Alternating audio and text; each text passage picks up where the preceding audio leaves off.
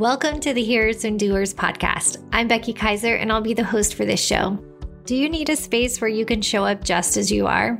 This is your place. Dry shampoo, crying kids, messy house, and barking dogs are all welcome here. Do you need a cheerleader who sees all your amazing potential and unique ways God's called and created you? Done, I'm signing up as captain. I'm a certified life coach and Bible teacher with decades of experience who isn't afraid to tell you the truth you need to hear. Some weeks I'll be sharing practical and encouraging and sometimes correcting shows, and other weeks I'll be introducing you to new and old friends. You ready? Let's go, my friend. Well, before we begin this episode, I wanted to share something really exciting with you. I have always wanted to send my kids to Pine Cove overnight camp. And we did camp in the city one summer and absolutely loved it. And it has been a dream to send my girls. But here's the thing like every overnight camp, camp can be very, very pricey.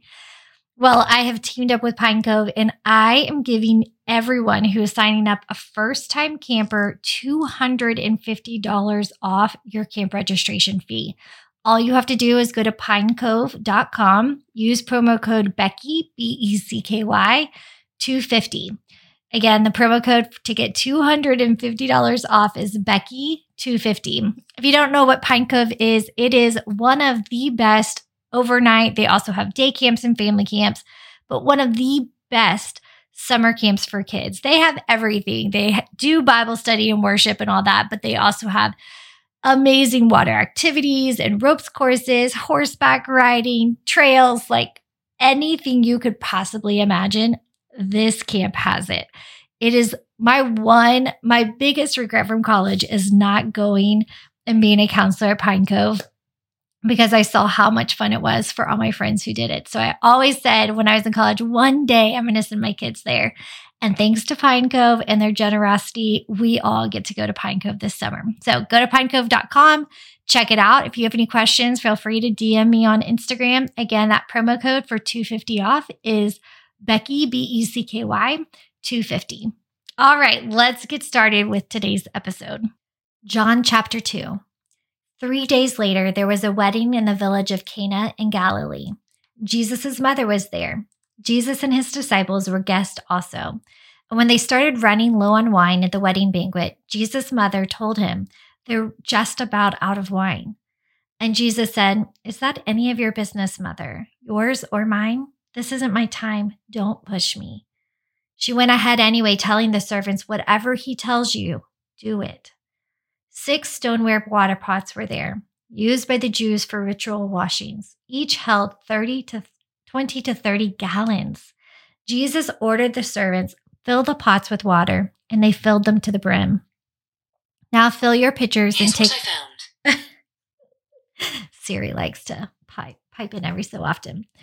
I'm going to start over at verse 6. Six stoneware water pots were there, used by the Jews for ritual washings. Each held 30 to thir- 20 to 30 gallons, and Jesus ordered the servants fill the pots with water, and they filled them to the brim. Now fill your pitchers and take them to the host, Jesus said, and they did. And when they, the host tasted the water that had become wine, he didn't know what had just happened, but the servants, of course, knew. He called out to the bridegroom, Everybody I know begins with their finest wines, and after the guests have had their fill, brings in the cheap stuff. But you saved the best till now. This act in Canaan, Cana of Galilee, was the first sign Jesus gave, the first glimpse of his glory. And his disciples believed in him. After this, he went down to Capernaum, Capernaum, along with his mother, brothers, and disciples, and stayed there several days. When the Passover feast celebrated, when the Passover feast celebrated each spring by the Jews was about to take place, Jesus traveled up to Jerusalem. He found the temple teeming with people selling cattle and sheep and doves. The loan sharks were also there in full strength. Jesus put together a whip out of strips of leather and chased them out of the temple, stampeding the sheep and cattle, upending the tables of the loan sharks, spilling coins left and right. He told the dove merchants, Get your things out of here. Stop turning my father's house into a shopping mall. That's when his disciples remembered the scripture Zeal for your house consumes me. But the Jews were upset. they asked, What credentials can you present to justify this? Jesus answered, Tear this temple, tear down this temple, and in three days I'll put it back together. They were indignant. It took 46 years to build this temple, and you're going to rebuild it in three days? But Jesus was talking about his body as the temple. Later, after he raised from the dead, his disciples remembered he had said this. And then they put two and two together and believed both what was written in scripture and what Jesus had said. During the time he was in Jeru- Jerusalem, those days of the Passover feast, many people noticed the signs he was displaying, and seeing and seeing they pointed straight to God and trusted their lives to him. But Jesus didn't entrust his life to them. He knew them inside and out, knew how untrustworthy they were. He didn't need any help in seeing right through them. Okay, now it's time for your hearers and doers challenge. Again, each time ask God for yourself, what would you have me do in response to this passage?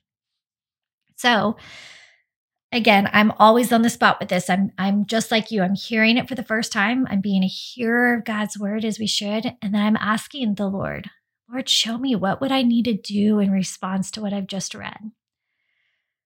One thing one thing is, that's just interesting in reading this passage is how Jesus said it wasn't time. His mother was pushing him, and he said, Don't push me. Um, but he still did it anyway. That's very interesting to me. That makes me want to dig into that part of the passage. But what I do love here is we see the first miracle of Jesus. So we had a wedding, and in that time, it was very customary to serve wine at celebrations. And um, and the wine had run out. it was a massive party and they didn't have the main drink of the of the day. So they went Mary knew that Jesus had it in him to do a miracle. Now up to this point, at least to our knowledge, he had not yet done a miracle. He it was not yet his time is what he told his mother. But even so his mom believed just as she believed at as we celebrate at Christmas that that she, even though she was a virgin, could have the Son of God as her child. She believed again that it was possible for him to turn water into wine. So, the thing I want to challenge you with is what in your life feels like it's lacking? What in your life do you feel like you've run out of? And I want you to ask God today, Lord, would you turn my water into wine? do a miracle that only you can do. I have nothing left to offer. This host of the wedding had nothing left to offer. And instead of it being just good wine, instead of it being wine um, that is worse than what he had served before, which is what typically happens, instead of it being wine that was just as good as what he served before, what we hear is that Jesus took these empty containers and he filled them with the very best. So I want you to ask God to do a miracle in your life too. Take what feels lacking and fill it with his very best. That was John chapter 2. James 122 in the ESV says be doers of the word and not hearers only or the message translation says it even more bluntly Don't fool yourself into thinking that you are a listener when you are anything but, letting the word go in one ear and out the other. Act on what you hear. This podcast is called Hearers and Doers because that's the kind of people we are committing to becoming women or men who choose to not just hear what is true, but actually live it out in our day to day lives. I'd love to hear your big takeaways from today's episode. Would you share them? Post them on social media and be sure to tag me at Becky Kaiser. And if you love today's episode, don't forget to give it an awesome review because that helps others find the show too. And you can always text the link to friends so they don't miss it either. Hope you have an awesome rest of your day, my friend. Love you so.